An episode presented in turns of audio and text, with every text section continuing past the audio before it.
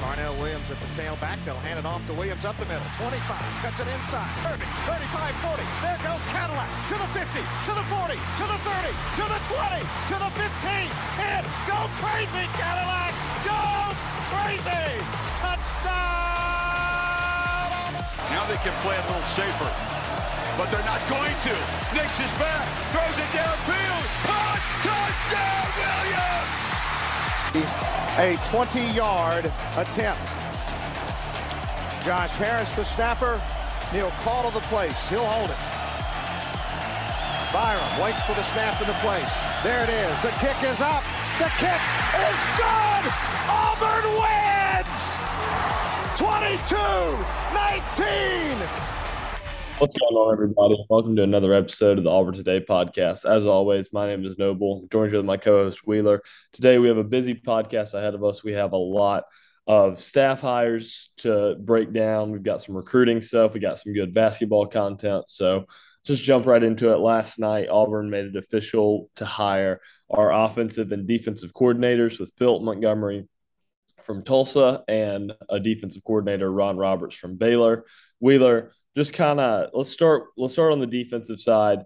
Give us your initial thoughts with Ron Roberts, uh, and then we'll move to Philip Montgomery, and then kind of just trickle down to the staff. But Ron Roberts has been the defensive coordinator at Baylor from 2020 2022.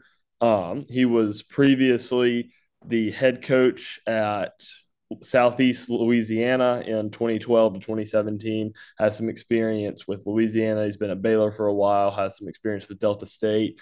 Give us just your raw thoughts on Ron Roberts as a defensive coordinator and how you would grade the hire. I would grade the hire actually pretty high. Um, I think Hugh Freeze said in his introductory press conference that when he was looking at the coordinators, he was looking for some X's and O's guys. Um, I think you can tell based off of the fact that we were hiring a bunch of coaches on the staff that he either knew exactly who he was going to hire and they were telling him who to hire on the staff, or he was going to hire somebody that may not be a splashy name, but is just an X's and O's guy, just knows football backwards and forwards and can really coach up the team, you know, the way that they want to. Whereas the assistants will be your recruiters. I don't think that this is going to be a change either way um, for players like deciding whether or not they want to come to Auburn. Um, I don't think he's going to be super involved on the recruiting trail. I definitely think that the assistants are going to be more involved on the trail. Um, but as far as his coaching, I mean, he got fired this year from Baylor, and it it's just one of those business decisions, in my opinion. You know, they had a tough year this year.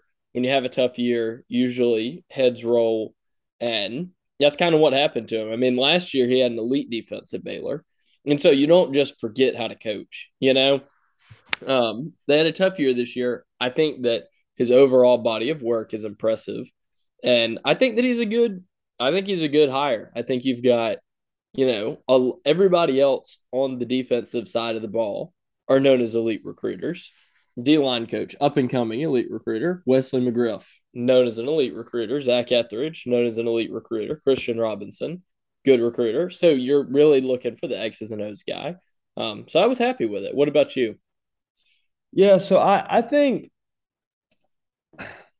the the thing that I'm worried about is I think that mentally I always just thought that those Baylor defenses that were good were Dave Aranda being a good coach.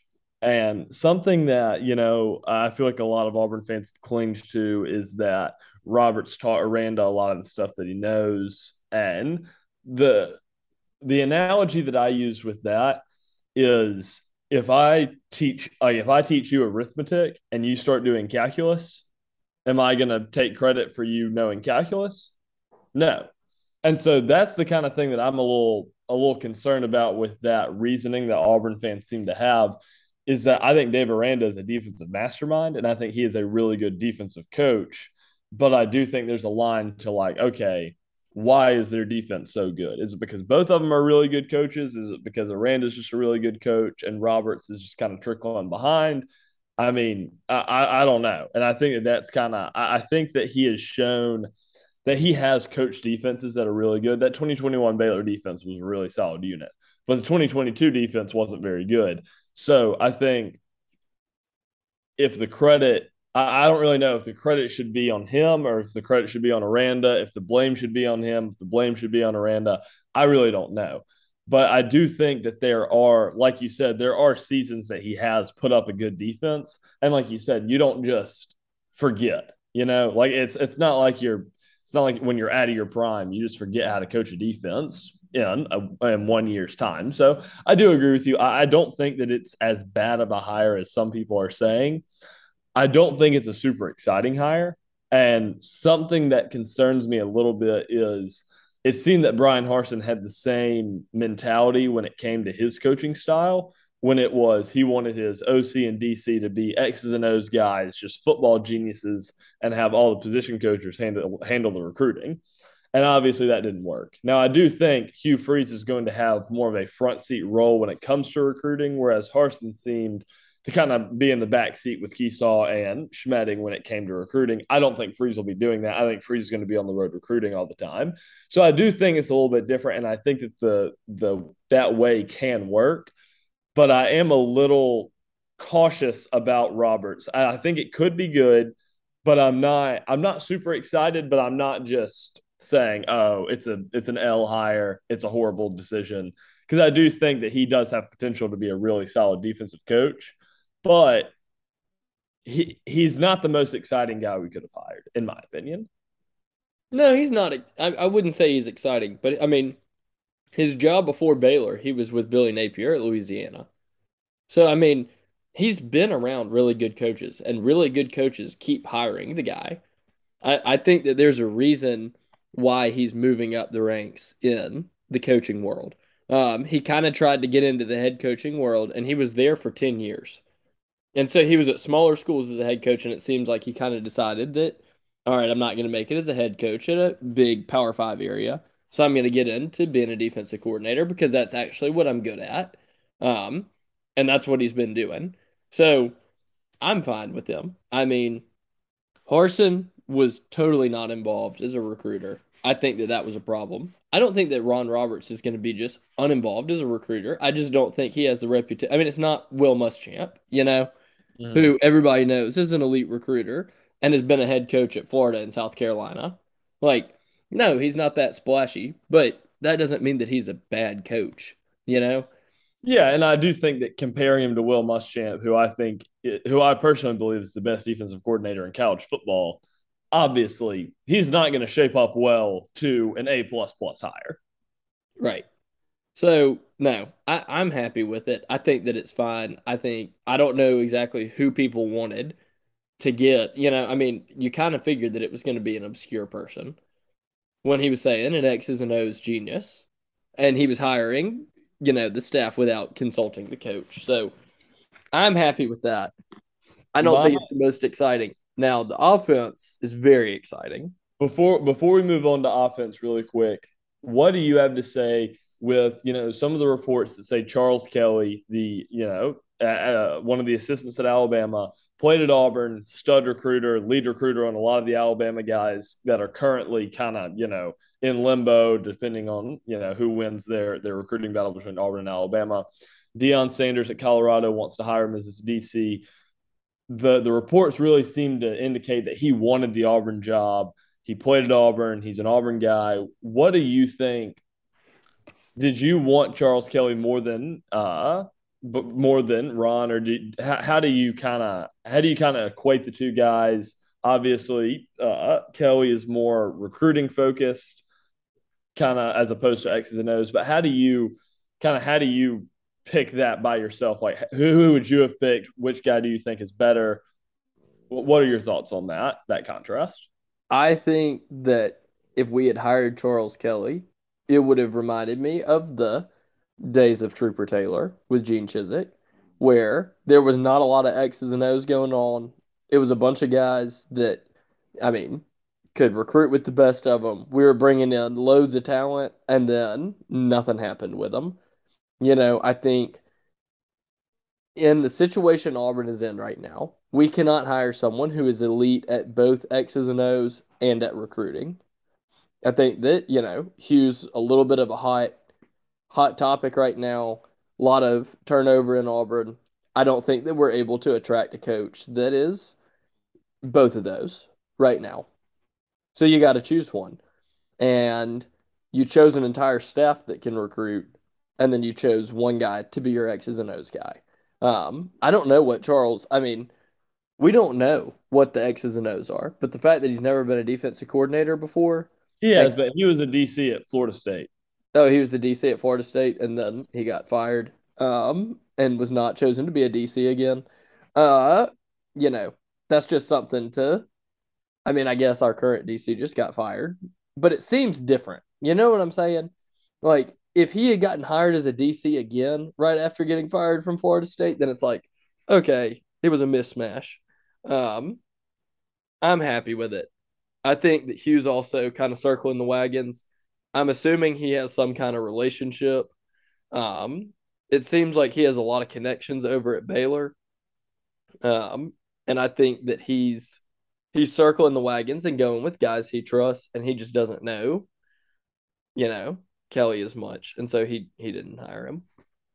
Yeah, and I think that could that that could be fair, and I think it would have been a risk to go for Kelly, and I I do think it's smart because I a I mean we've said multiple times on this podcast, you know, particularly in the last signing period, how kind of those Auburn Alabama battles work when it comes to five star recruits. You know, we've been covering Auburn recruiting for a long time. We've been following it. We know Auburn typically loses the battles with the really big guys, and we're in the battles with some really big guys this class. And personally, you know, people have been saying that I'm, you know, that I'm a negative person for this. I expect us to lose most of these battles just because that's just kind of how it always works. So hiring Charles Kelly may have fl- kind of flipped that script and made us land some of those guys.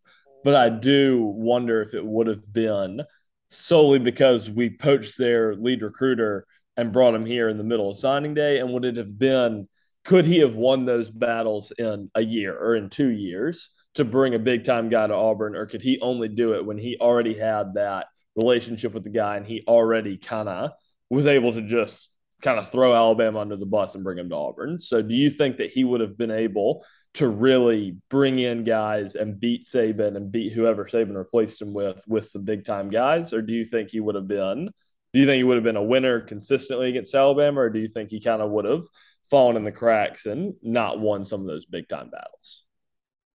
I mean, it's hard to say. No one has done it before or not in recent memory, not in the past 15 years. Um, even people like Will Muschamp, who we say is the best defensive coordinator in the country, he was still losing those recruiting battles. Mm. So I'm not. Uh, I think as long as Nick Saban is there, it's going to be really difficult to recruit against him because, I mean, if you're an elite defensive prospect, would you rather play for Hugh Freeze as your head coach or Nick Saban as your head coach? Yeah. I mean that that's just going to be the reality of the situation as long as Nick Saban is there, regardless of the relationship that Charles Kelly has with whatever recruit. I agree with that. And so to shift the the focus a little bit more to the offense, um, Philip Montgomery has been hired as the offensive coordinator. He's been the head coach at Tulsa since 2015 and was at Baylor previously. His records at Tulsa as a head coach leave a little bit to be desired, but obviously we're not hiring him as a head coach. But 2015, he went six and seven, 2016, 10 and three, 2017, two and 10, 2018, three and nine, 2019, four and eight, 2020, six and three, 2021, seven and six, and 2022, he went five and seven. So obviously, as an act, I mean, as a pure head coach, it's not that great you know, you're gonna you're gonna look at that and you're like, okay, this just doesn't really strike a lot of confidence into into your heart. But the thing that really excited me was that the only reason that he remained being a head coach after you know two, three, four win seasons was how good his offense was, and that really did keep him kind of in the in the hunt until it became a little too much. But I mean, obviously, his defense was atrocious. But just to read off some numbers, his first year at Tulsa, his offense averaged 507 yards per game. His quarterback threw for over 4,000 yards and 25 touchdowns, and his running backs combined for a little, a little right around 2,000 yards. The next year, when his team went, when his team won 10 games, The offense averaged 527 yards per game. Quarterback threw for over 3,000 yards and 32 touchdowns. His top two running backs combined for 3,000 yards. Okay. Next year, he averaged four offense averaged 420 yards a game. Quarterbacks had some a bit of some quarterback trouble with some injuries. The quarterbacks only combined for about 2,000 yards, but his starting running back had 1,500 yards, and the backups combined for over a thousand. Next year, offense had the worst year he was at Tulsa, averaged 378 yards per game, which still is not horrible. Obviously, in the American, it's not ideal, but that's still a, not a bad offense. Quarterbacks had more quarterback trouble. They combined for 2,000 yards passing. His running backs combined for over 2,000. Next year, 419 yards per game on offense. His quarterback threw for over 3,000 yards and 19 touchdowns, had a 1,000 yard rusher as a running back, and also his backup running backs combined for about 700 yards. Next year, offense averages 414 yards per game. Quarterback throws for 1,947 yards, 13 touchdowns, 10 picks. Not a great year. Obviously, this was this was 2020, so this was the shortened year. Running backs, he has 544, 475, and 317. He really spread it out. Next year, offense averages 443 yards, has a thousand yard rusher. Quarterback throws for over 3,000 yards and 18 touchdowns. Backup running backs combined for over a thousand yards. His last year, offense averages 411 yards per game. He has two different quarterbacks combined for over 3,000 yards and 27 touchdowns. Running backs, he's got his starter has 729 in eight games. Backup has 352. Third string has 288. So I think when you read that, obviously it's a lot of numbers, but the thing that excites me about that is A, his running game is really good. So that is really, I would say, what the focus is. When his teams were really good, it was because his running backs were just going off. And I, I personally, I, I think I have a different, kind of a different look because I think a lot of Auburn fans have been breaking down his Baylor years and everything he did. Obviously, he was the QB coach to Robert Griffin III when he won the Heisman. But my my first thought with the Baylor thing was that that was over. I mean, that was ten years ago, and so I I wanted to look at Tulsa more often, and I I was excited when I looked at all of the things that he's done at Tulsa. I think the offense was really good. He's only had one year where he didn't average over 400 yards of offense, and he's had two where he averaged 500 yards of offense per game. So I think that as a fan, I thought that him at Tulsa was just as impressive at him at Baylor with, you know, a little bit less to deal with. But Wheeler, what were your thoughts about Philip Montgomery being the pick at OC? All right. I've been looking for this tweet that I saw earlier talking about basically his quarterback play and how they are, you know, he's been his quarterbacks have been in the top 10% of quarterbacks since he's been at Tulsa. Um, he's known for the RPO, which is, I mean, where the game is going right now. The beautiful thing about the RPO and the tough thing about it. So, the tough thing about it is it doesn't allow your offensive line to be dominant if you have a dominant offensive line. The beautiful thing is, is if you have a poor offensive line, it allows you to hide that. And so this is Hugh Freeze going and finding a guy that can develop the quarterback, which is what we need, and can run an offense around a lackluster offensive line. Because, I mean, offensive line recruiting really picking up at the high school level, but that's going to take a few years. That's two three years out which we we need to get that in because it's been it's been probably four or five years that we're looking at the o line and we're like well we need some transfers because no none of the guys here are going to develop into something really elite. Um so i love that we're building up that high school offensive line. Um i hope that we're able to get a couple of transfers but he's basically banking on the fact that he needs to win now and the offense that we've been running is not an offense that's sustainable. Not being able to throw the ball because your offensive line can't hold hold up is not sustainable. You've got to run the RPO. You've got to help your quarterback out. You have to freeze the defense even just for a second so they can't just tee off on your running back and your quarterback. And that's what Montgomery brings to this. And it's like we said earlier, you don't forget how to coach. I don't care if it's been a long time since you developed a Heisman Trophy winning quarterback. There are not a lot of coaches in the country that it can say that they developed a Heisman Trophy winning quarterback. Um, and it truly was a developmental thing. You know, Robert Griffin III was not Tim Tebow coming out of high school. Like he was not a. It's not even like I mean, even Bryce Young. Nobody's saying that Bill O'Brien developed Bryce Young into being a Heisman Trophy winning quarterback. Like he was the highly touted, everybody wanted him. Same with like CJ Stroud. Like Robert Griffin III was a no name quarterback coming into Baylor and turned into a Heisman contender. So you don't forget how to coach quarterbacks. Um, when you're at Tulsa, you're probably not going to develop a Heisman winner because, I mean, it's Tulsa. And I mean, you're not going to get elite enough talent for that. So I, I'm super excited. I'm super excited about the offense he runs, how explosive he's been on offense. I couldn't care less what his head coaching record is because you have to coach both sides of the ball in special teams when you're a head coach. And he doesn't have to do that now. Um, Which is good because his defenses at Tulsa were unbelievably horrible. And that's fine.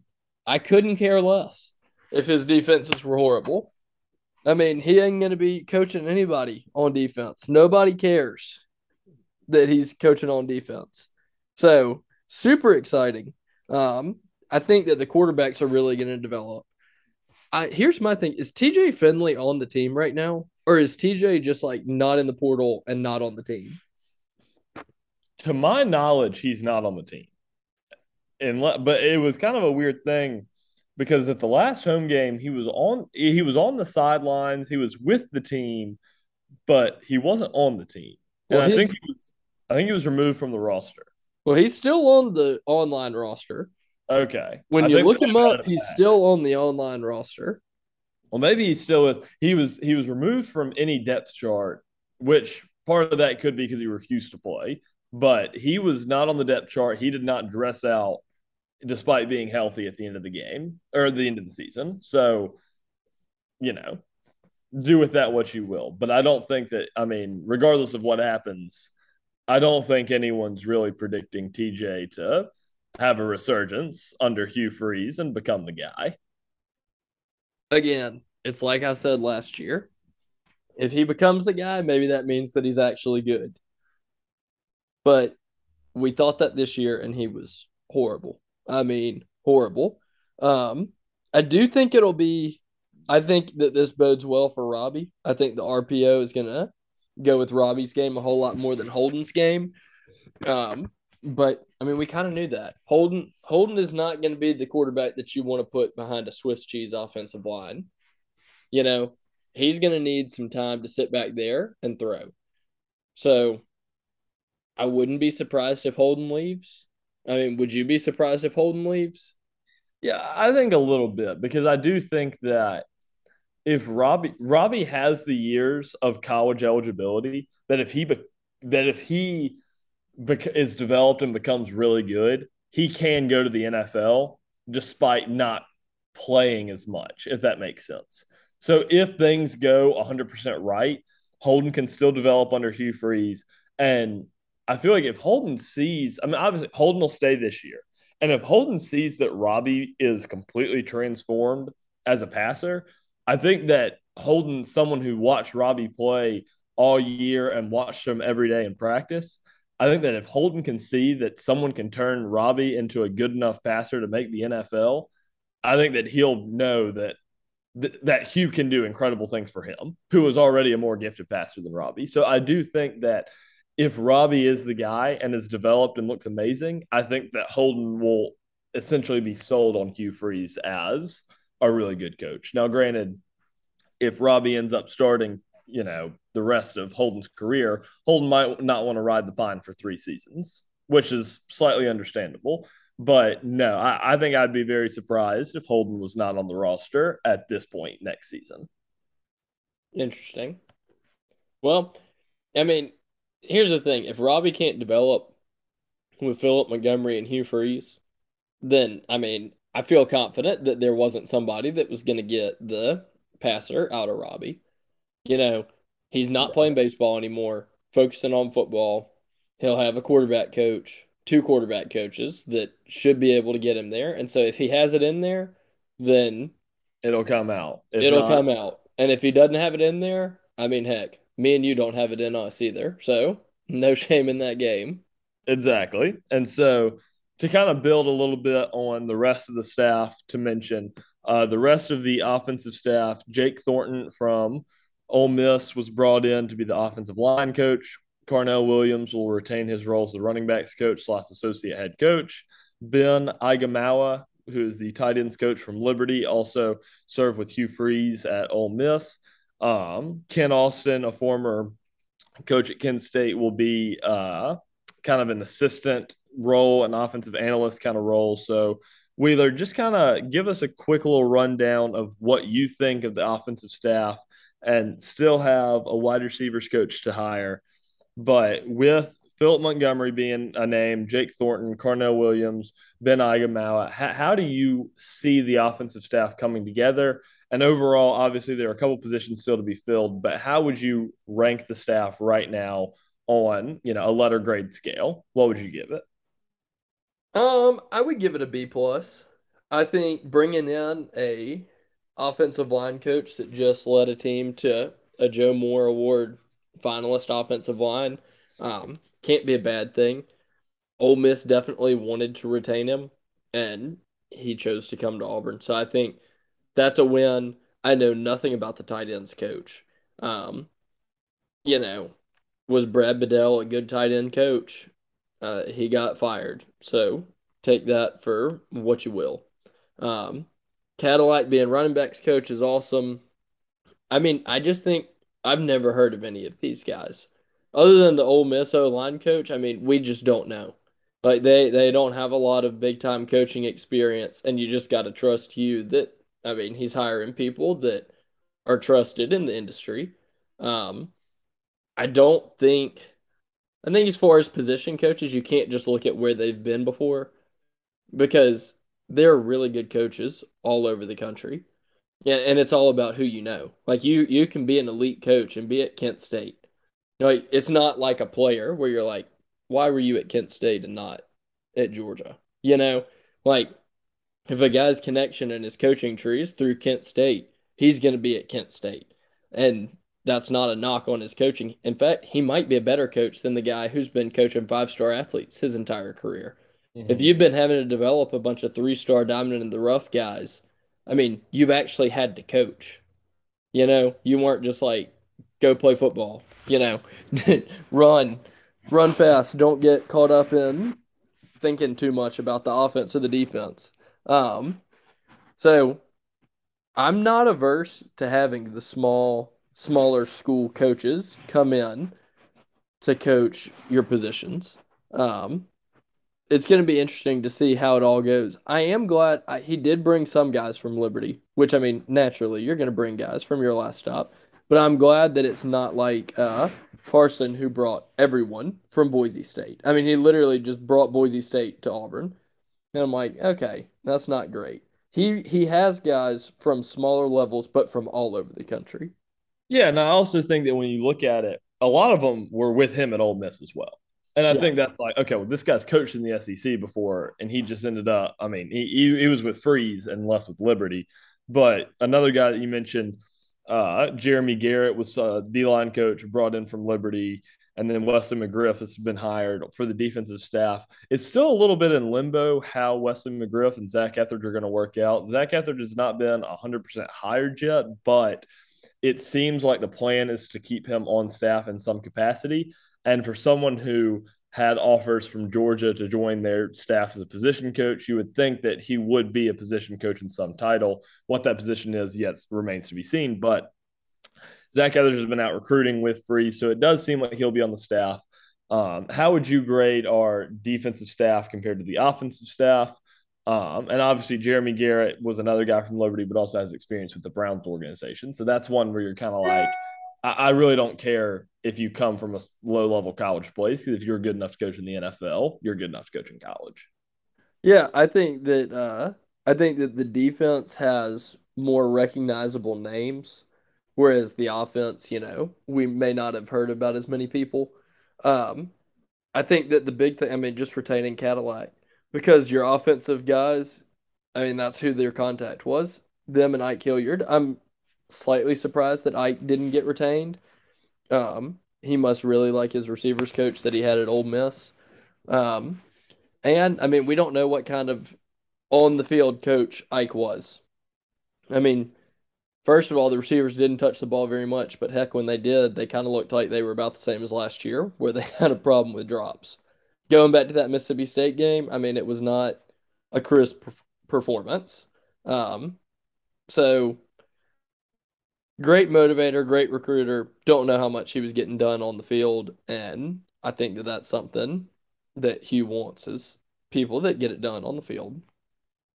Yeah, I do, and I do agree with that. I do think it was a difficult situation because his recruiting was so good, but also the offense was so bad. I do feel like it would be difficult to be a receiver in that offense when you're just never getting the ball. But I will say, none of the receivers seemed frustrated about not getting the ball. Like they all seemed that they were bought in to winning, and they were trying. Like if they thought that you know they they all could see that them you know laying good blocks was a better better for the team than them trying to, you know, make all these catches. So I do think Ike did a really good job. I think Ike was a really good guy to have in that time. And I wish something had worked out, but obviously, if he's not the right guy, he's not the right guy.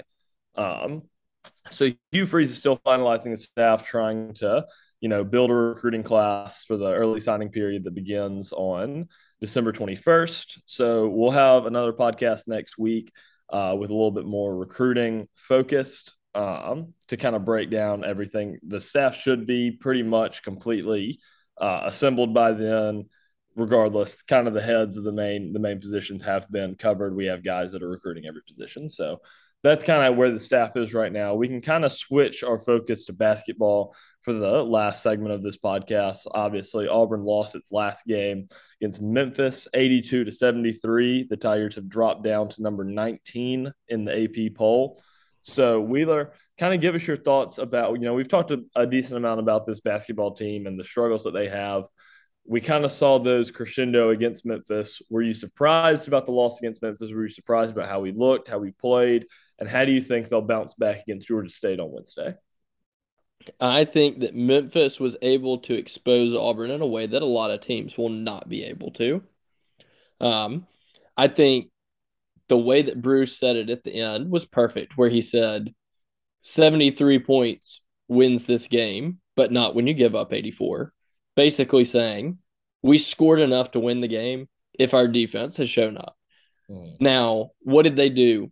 They just ran the floor because they knew that the half court offense probably not where Auburn. I mean, Auburn's defense in the half court has been really good this year. Where we've struggled is on, you know, the fast breaks.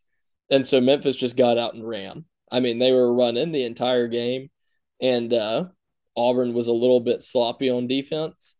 I think Bruce was a little frustrated with the effort that was given on the defensive end until the end of the game.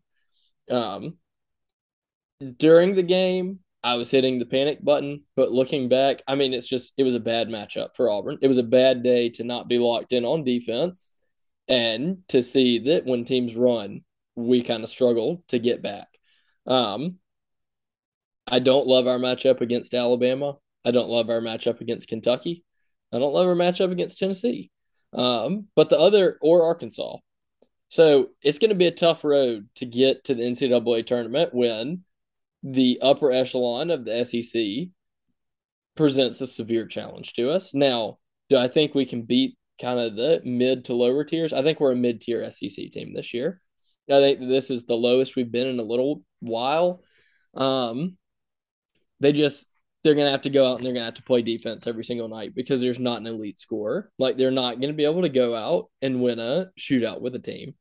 Um, and that's a different that's different than what we've seen out of Bruce's teams recently, but that's just the reality of this season is the offense is just not very good. The defense has the potential to be good, and they just weren't able to put it together against Memphis.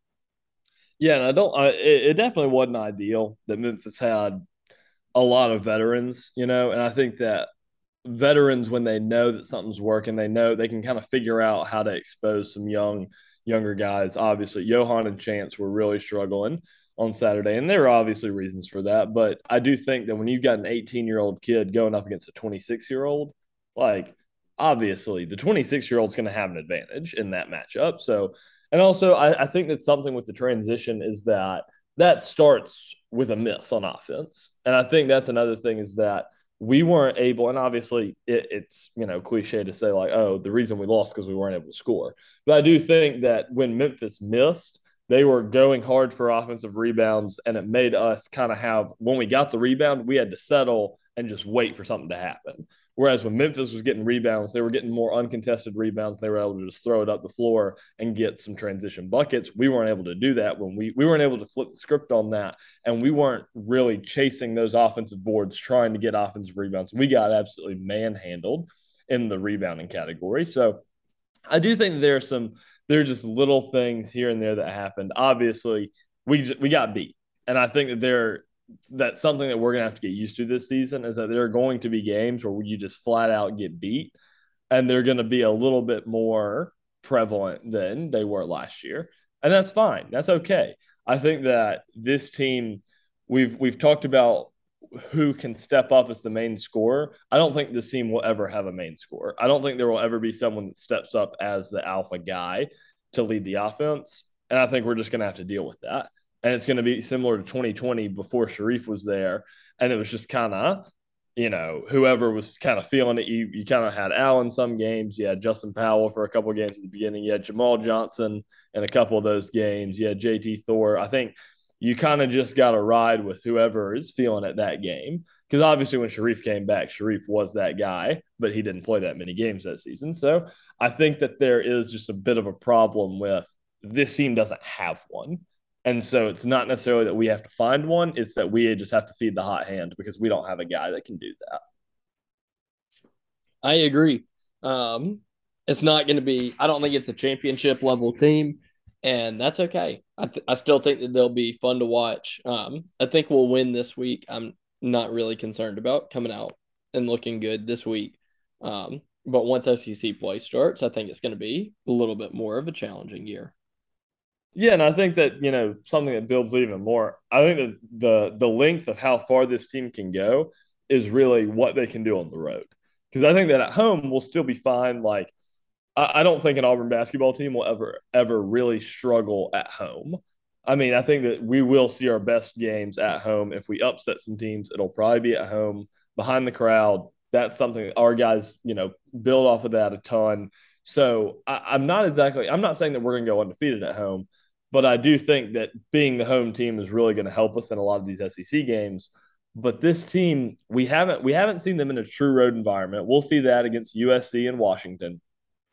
But I, think that that's the real key on how far this team can go. On whether you're looking at the kind of the kind of postseason berth they're going to have, the kind of looks that they're going to have in the postseason, is just how much they can win on the road and how much they can replicate their home success with their road success. And I think that's the bottom line. And we'll see how that happens. They'll have opportunities to showcase that. But I think that's where my biggest concern is with this team. But regardless, that kind of wraps up this week's podcast. We'll be back next week to break down a little bit more Auburn basketball. Hopefully, there will be some more encouraging performances football wise, we'll have more of a staff. We'll be able to break down recruiting, and it'll be right before the early signing period. And then we'll have another one right after the early signing period to break down the class and all the surprises that happened. But as always, thank you guys so much for listening, and War Eagle. War Eagle.